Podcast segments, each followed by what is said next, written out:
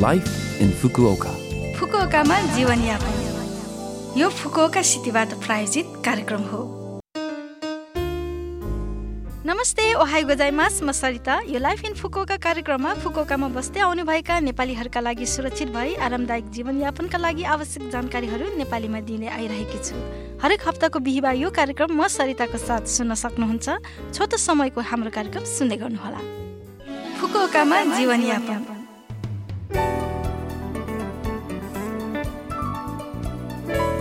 यस हप्ताको आइतबार बाह्र तारिक फुकुओका म्याराथन दुई हजार तेइस आयोजना हुन गइरहेको छ। यो एक नागरिक सहभागिता म्याराथन कार्यक्रम हो जहाँ बाह्र हजार सहभागीहरूले फुकुओका सहर र इटोसीमा सहर बिच बयालिस पोइन्ट एक नौ पाँच किलोमिटरको दूरी सात घन्टामा दौडिनेछन् म्याराथन फुकुओकाको केन्द्र तेन्जिङबाट सुरु भई अन्तिम रेखा इटोसीमामा पुग्ने क्रममा धावकहरूले समुद्र र पहाडहरूको दृश्यहरूको अनुभव गर्नुहुनेछन् त्यसैले यस दौडमा सहरीबाट प्राकृतिक वातावरणमा छिर्दाको आनन्द महसुस गर्न सकिन्छ।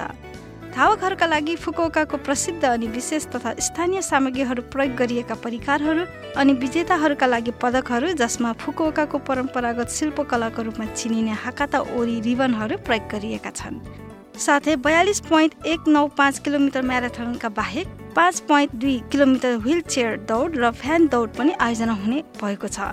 कार्यक्रममा व्यावसायिक खेलाडीहरू र ओलम्पिक प्रतियोगीहरू सहित अतिथि धावकहरू प्रस्तुत हुनेछन्। धेरै सङ्ख्यामा मानिसहरू यस दौडलाई समर्थन गर्न भेला हुने भएकोले यो दौड फुकुओकामा प्रमुख म्याराथन कार्यक्रमको रूपमा रहिआएको छ। कृपया ध्यान दिनुहोस् कि यस कार्यक्रमको दिन दौड हुने बाटो वरपरका सडकहरूमा ट्राफिक प्रतिबन्धहरू लाग्नेछन् र दौडको समयमा पैदल यात्री र साइकल क्रसिङहरूमा केही लिमिटेसनहरू हुनेछन्। नोभेम्बर बाह्रमा म्याराथन सफलतापूर्वक पुरा गर्नका लागि धावकहरूलाई प्रोत्साहित गर्न हामी सबै सहभागी हौँ। फुकुओकामा जीवनयापन। नोभेम्बर नौदेखि November पन्ध्रसम्म autumn national fire prevention campaign सप्ताह हो। शरद ऋतुदेखि हिउँदोको मौसमसम्म हावा सुक्खा भई आगलागीको जोखिम बढ्छ। गत वर्ष फुकुका सहरमा दुई सय छैसठीवटा आगलागीका घटनाहरू घटेका थिए जसमा आगलागीको मुख्य कारणहरूमा ग्यास चुलो चुरोट स्टोभ आदि हुन्। ग्यास चुलोको आगोमा विशेष ध्यान दिनु आवश्यक छ। जाडो बढ्दै आएपछि नाभे आदिका लागि ग्यास चुलोको धेरै प्रयोग हुने गर्छ। यसको प्रयोग गर्दा कहिल्यै पनि त्यत्तिकै छोडेर नराख्नुहोस्। त्यस्तै चुरोट पनि आगलागीका कारणहरूमध्ये एक हो।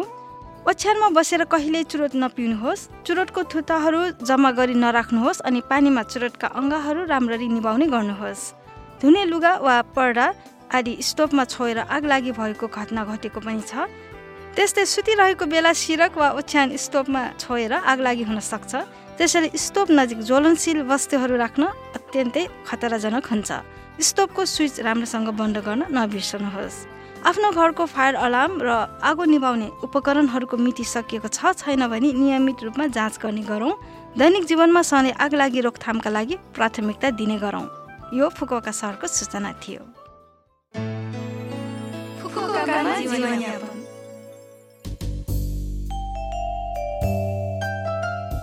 यो हप्ताको लाइफ इन फुकोका कार्यक्रम तपाईँहरूलाई कस्तो लाग्यो? लभ एफएमको होम पेजमा गएर लाइफ इन फुकोका नेपाली भनी खोजी पोडकास्टबाट पनि यो कार्यक्रम तपाईँहरूको मिल्ने समयमा सुन्न सक्नुहुन्छ। त्यस्तै ब्लगबाट पनि यो कार्यक्रमको बारेमा जानकारी पाउन सक्नुहुन्छ। मेसेज पनि पठाउन सक्नुहुन्छ। हाम्रो इमेल ठेगाना रहेको छ seven six one eight the rate love FM dot co dot JP आजको लागि बिदा हुन चाहन्छु। तपाईँहरूको दिन शुभ रहोस्। नमस्ते।